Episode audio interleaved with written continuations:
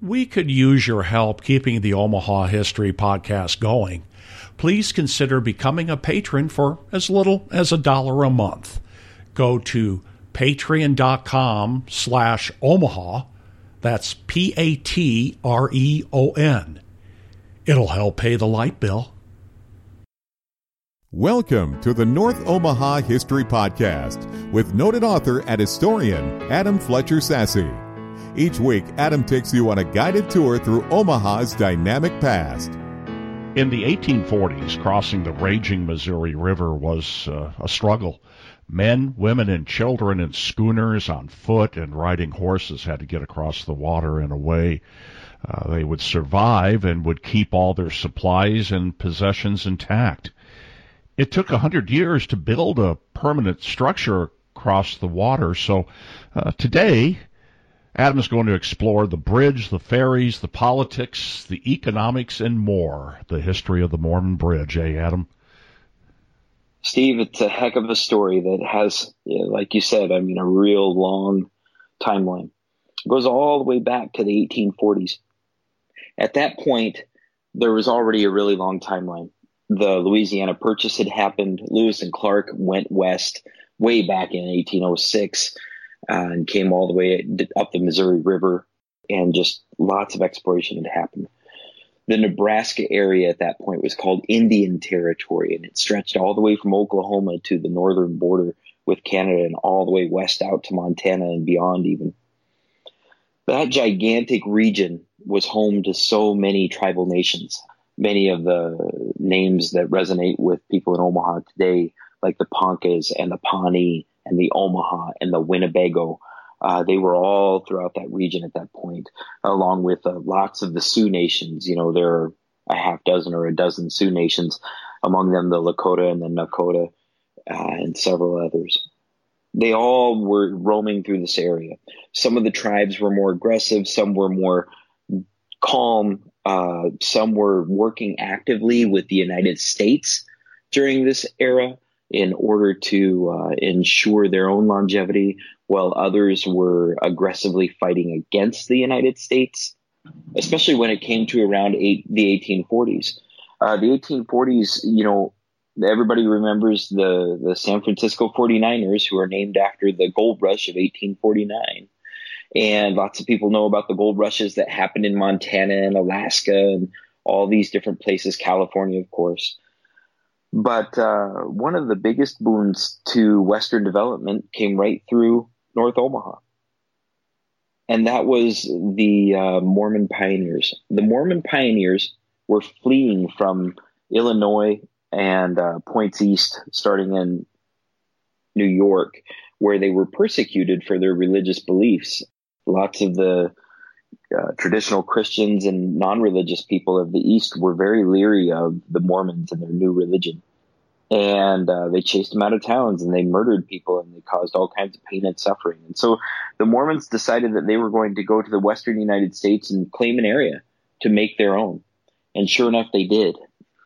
Staking out, they got to the uh, Iowa side of the Missouri River, north of Kanesville, and they set up some uh, camping areas on the eastern side of the river where we would think of the town of the Missouri Valley being today. Uh, they set up some some small area, camping areas there in the uh, spring of 1846. And in the summer, they received permission. In the early summer, they received permission from the uh, tribal Indian agent who was located in that area. The Indian agent, he really took care of the Omaha Indians and uh, the Ponca and a little bit of the Pawnee. And he brokered a deal between the Omaha and the Mormons to camp along the western edge of the Missouri River. So cross the river and get right over into that area. The Mormons went across and immediately went and staked out a claim uh, where we think of Mormon Bridge Road being today, at the intersection of Mormon Bridge Road and Young Street, there's actually a historical marker there for the old and original uh, Mormon settlement in the area that was called Cutler's Park. The group that settled that area was led by a man named Cutler, and uh, they laid out an entire town, set up housing for 2,600 people, And when I say housing, that's a little bit generous. I mean, they were shacks and shanties and lean tos. There were sod houses, but a lot of tents and a lot of wagons in place, as it were. But they set them up on regular lots as if it were a town. For 2,600 people, it was a pretty massive area. They had several people die with that many people. You, And in that era when there was no real uh, institutionalized medicine, uh, as it were, people died they had a cemetery at Cutler's Park. But what they found out a month into staying there, the tribes went back to the Indian agent and say, hey, they went too far west. We said that they could camp down by the river and they're way out in our hills where we go hunt. So the Indian agent came to the Mormons and said, you guys got to move. You're in the wrong area. So they closed down Cutler Park. They uh, took out all of the amenities that they had put in and they moved them all down by the river. And they staked out a claim on a it's called a bench. It's a flat plateau area uh, that's up above the Missouri River right there. And if you look at geography maps, you'll see that there's a bit of a hillside, more of one that used that used to exist than what does now because it's been graded down, but along McKinley Road and whatnot. And they laid out a town that went from uh, Ferry Street, where Ferry Street is today, on the north, all the way south down to Weber, and then uh, from the Missouri River all the way uh, west to where we think about North 33rd Street being or so. Inside of that area, they laid out a grid pattern town, and that became known as Winter Quarters. Uh, the town of Winter Quarters had a park, had a town square, had a school, had a fire department, and had all these amenities. So that's a lot to say that they needed a way to get across the river on a regular basis staking out and, and laying down the area where a ferry would travel, they originally had a flat bottom ferry that went from side from the eastern side of the river to the western side of the river. It charged money to non-Mormons, and for Mormons, they brought them across, and they paid a more nominal fee. But uh, long story short is that that ferry ran for a very long time, even after the Mormons left in mass. So they got there in 1846 they left in a starting in 1847. They wintered there, of course, and and the following spring they began to leave, and uh, a lot of folks, most of the town was gone by 1848. However, a few people did hang on. The ferry continued to run. Uh, ferry Street was so named because it was the place where uh, the settlers would cross the river and then land on Ferry Street and continue on that road out of town and uh, out towards where the town of DeBolt was, and then further on west from there. That ferry was supposed to be temporary. In 10 years, in a decade after the winter quarters was there, uh, there were at least three or four different operators of the North Mormon Ferry. Now, it was called the North Mormon Ferry because there was also a South Mormon Ferry, which was down by South Omaha and where we think of that being today. But the North Mormon Ferry had three or four different owners in the next decade between 1846 and 1856. And one of the things that they discovered uh, inside of that period is that the bottom of the river, of the Missouri River, from side to side, right there, is made of really thick granite and uh, limestone and some kind of composite that forms a rock bottom on the Missouri River it's that rock bottom was so important because it would allow for cattle to cross uh, not on the ferry uh, and to successfully be able to get over to the other side. But it also laid the foundations for an imagination of a bridge to cross the Missouri River right there. And that was the beginning of the vision, as it were, for the Mormon Bridge that we have in place today. The ferry continued to run. Eventually, they took that flat bottom ferry and they suspended it on a cable that went from uh, one side of the river to the other side. What they had experienced initially was a drift. Of course, the Missouri River has a really fast current right there. And uh, this drift would carry the ferry. You would launch on the north side of, I'm sorry, on the east side of the Missouri River, you would launch north of where the bridge is today sometimes as far as a half mile north of where the bridge is today. And the ferry would drift you all the way over to where Ferry Street is right now because of that current was pushing you downriver the entire time. eventually they suspended this rope across and they narrowed that gap by more than three quarters of a mile. And it was a, slight jog that it took uh, the ferry from one side to the other. By 1849, there was a license that was given to George Smith uh, by Pottawattamie County. Uh, and that license allowed Smith to run the ferry for the next 12 years. It, it, ran for just a couple of years, but all the same, Smith had the first license. The costs back then in 1849 ready for this, Steve? It cost 50 cents to take your carriage across on the ferry. 50 cents was a lot of money, but if you were riding in a carriage, couple of bits were no big deal to you. Uh, all four wheeled carriages, like the schooners that we think of and things like that, they also cost 50 cents. They weighed down a lot and took a lot of energy to get across the ferry in a good way. There were two wheeled carriages and carts that had to come across. They cost 35 cents a piece every yoke of oxen was 12 cents a piece. So if you had a team of six oxen, which would have been a huge team, uh, you were paying whew, almost more than a half buck.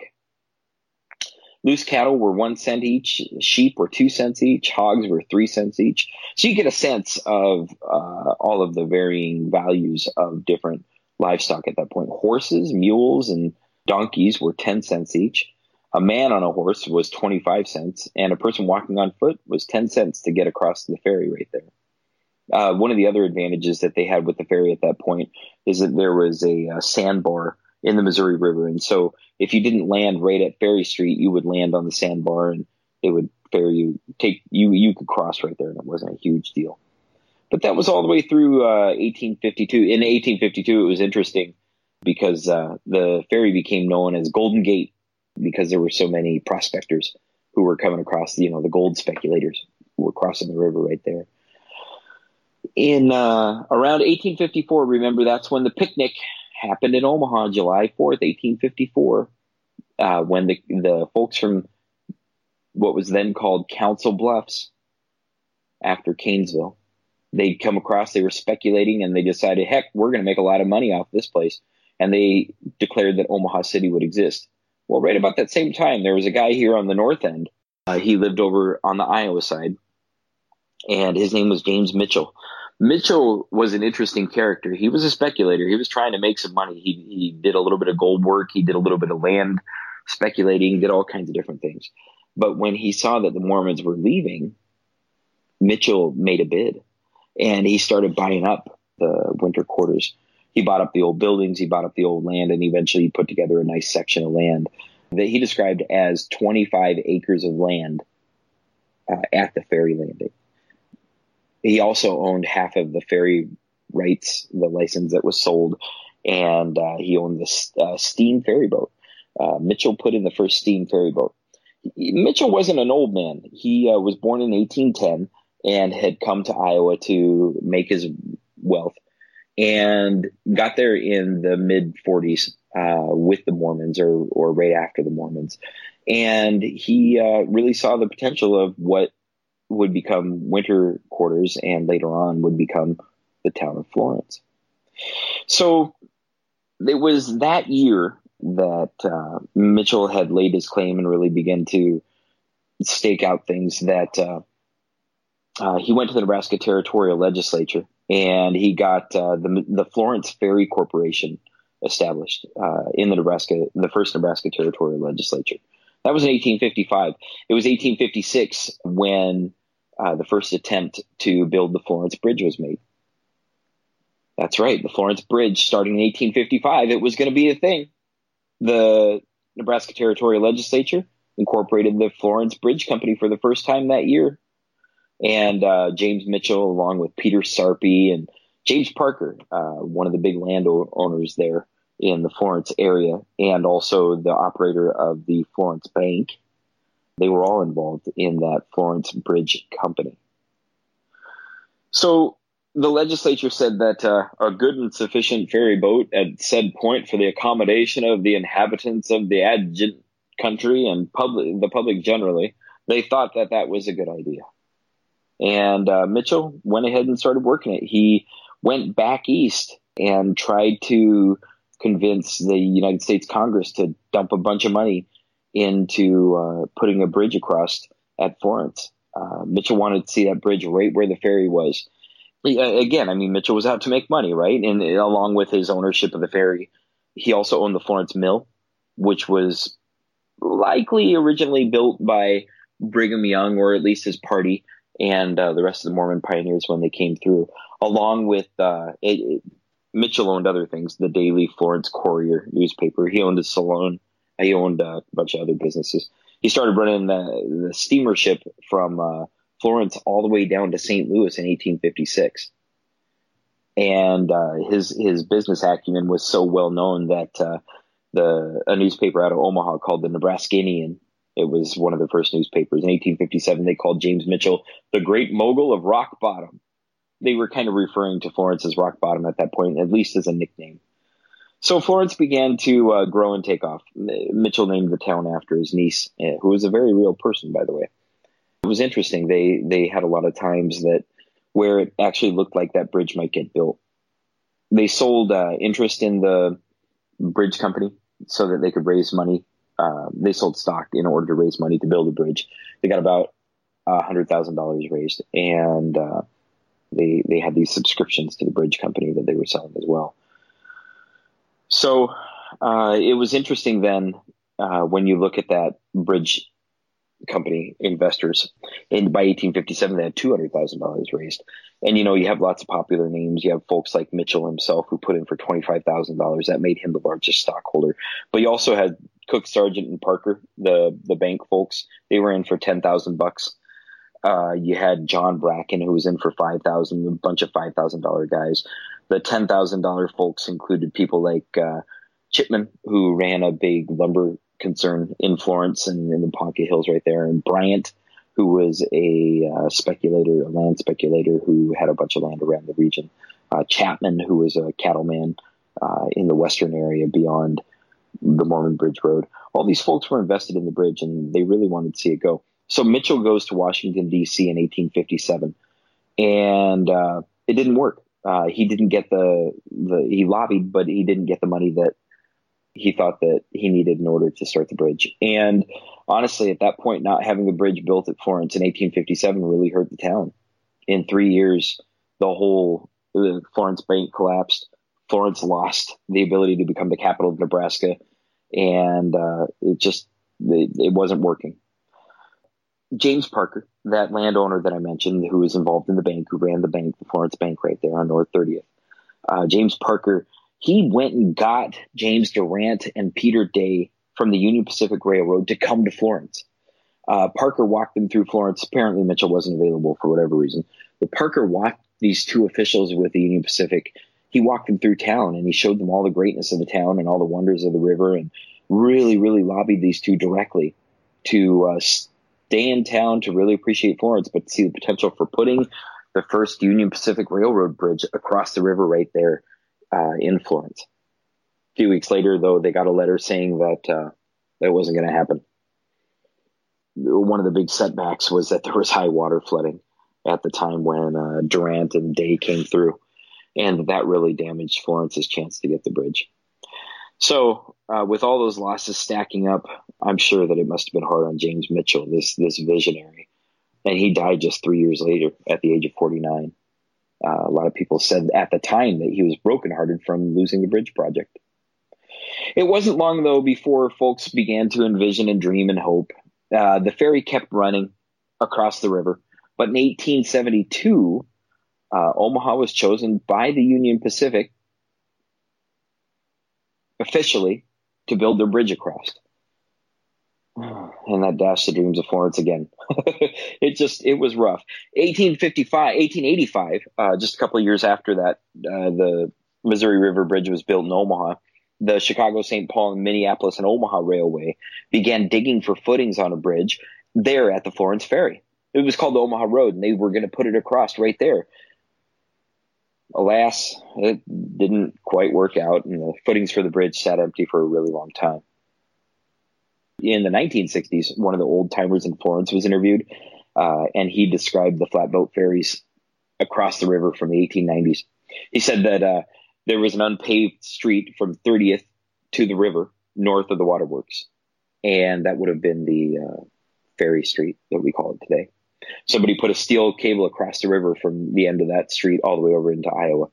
And the ferry was just a wooden barge. It was big enough for one car or one wagon, but there was no motor on it.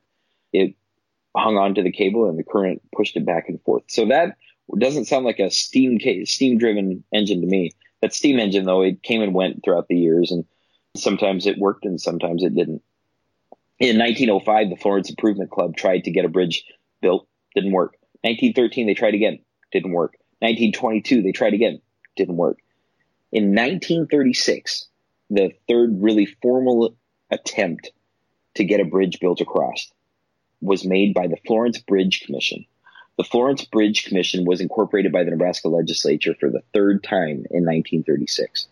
And so they were piping, they were ready to go. There were federal monies that were floating around uh, through the Works Progress Administration and other federal attempts to fight the Great Depression. However, it didn't work. That's right. It was a really hard time getting that bridge built. By the 1920s, the Florence Ferry was actually that landing area was owned by the by MUD.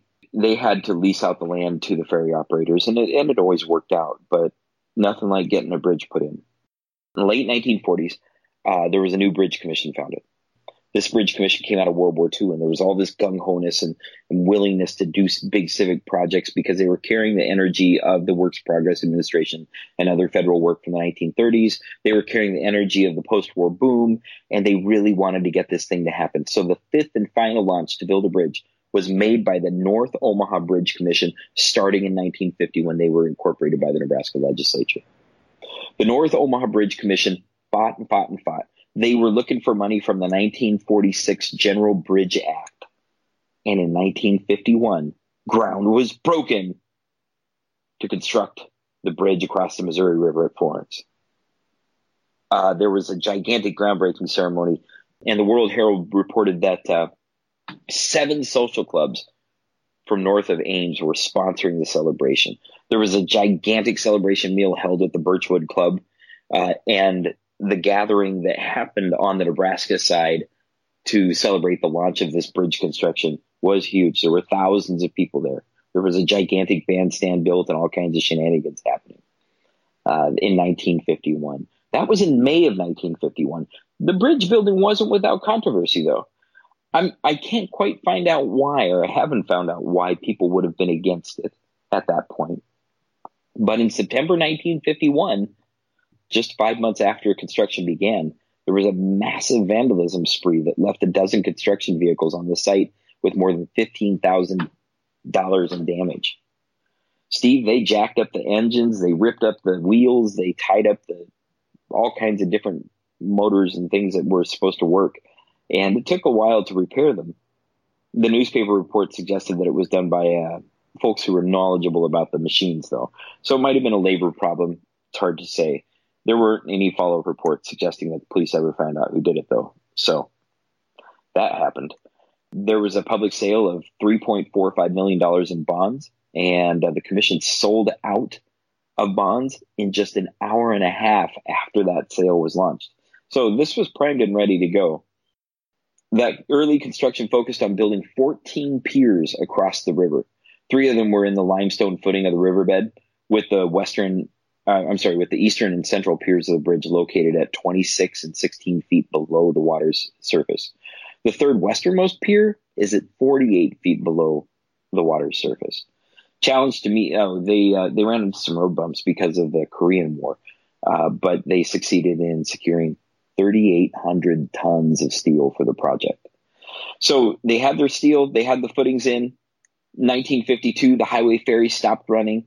Uh, in December the original span December of 1940 or 1952, the original span of the Missouri River Bridge at Florence opened and was called the Mormon Pioneer Memorial Bridge. It carried a two-way traffic across the river on a 26 foot wide deck and uh, of course connected Iowa and Nebraska across the Missouri River right there. There was a two-day ded- dedication celebration that started on June 1st of 1953 all the ballyhoo was made about the Mormon roots of the effort. Uh, and the president of the Mormon church actually came to Omaha, came to Florence to cut the ribbon for the ceremony. and it was really exciting for folks. The bridge followed the original route of the 1846 Mormon Trail from the Iowa side to winter quarters and beyond.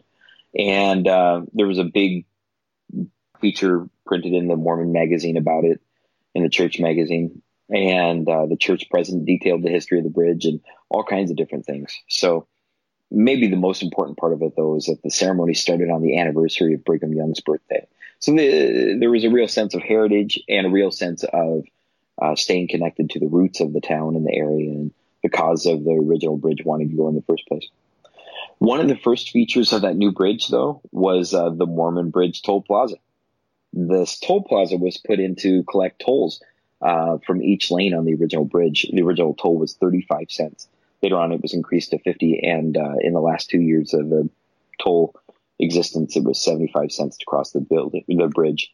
In 1979, the toll house was closed permanently, and it was moved from the bridge over to Dick Collins Road, and later on to Willett Street, where it still stands today. It's at 3010 Willett. Uh, that building was only built in 1951. People romanticize and think it was the ferry building and all kinds of things. It was just the toll house building, and it was only from 1951. But at this point, that's 71 year or 69 years old, and so it's getting some age on it itself. And it's a neat little building to look at. Really gives you a sense of the possibilities of the town. Has a nice little mural up top that was from uh, or that, that replicates the original mural that was on the bridge plaza. So that's kind of neat to look at.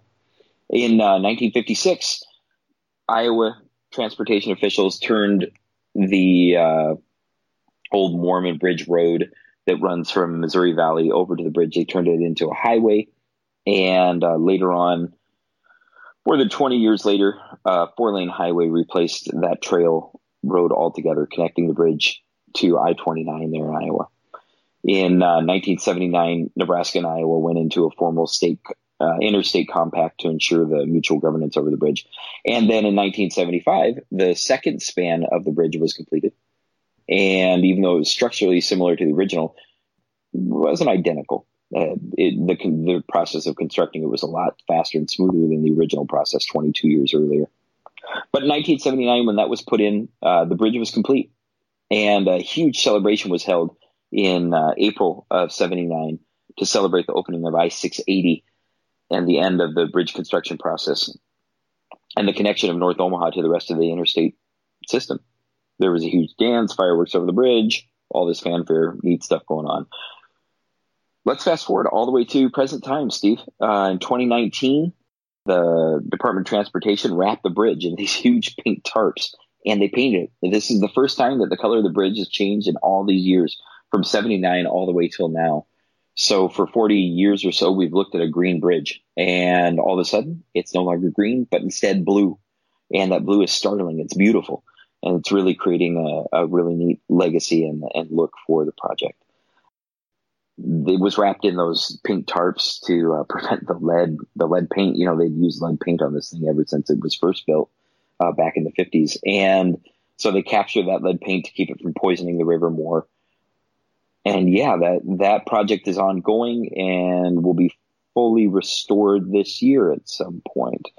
Anybody's interested, you can go and check out a historical marker that was put on the northwest corner of JJ Pershing Drive and Dick Collins Road in 1931. Uh, that historical marker is uh, right there as a real legacy, uh, going, marking the heritage of the ferry and today's bridge. Um, despite its historical relevance, though, uh, the bridge hasn't been put on the, it hasn't been listed on the National Register of Historic Places. And the city of Omaha hasn't designated an official Omaha landmark. Maybe that's coming down the road, though.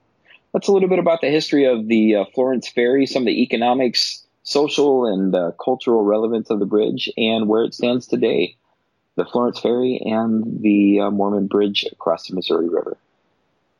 Thanks for listening to the North Omaha History Podcast with noted author and historian Adam Fletcher Sasse. Join us next week as Adam takes you on another guided tour through Omaha's dynamic past.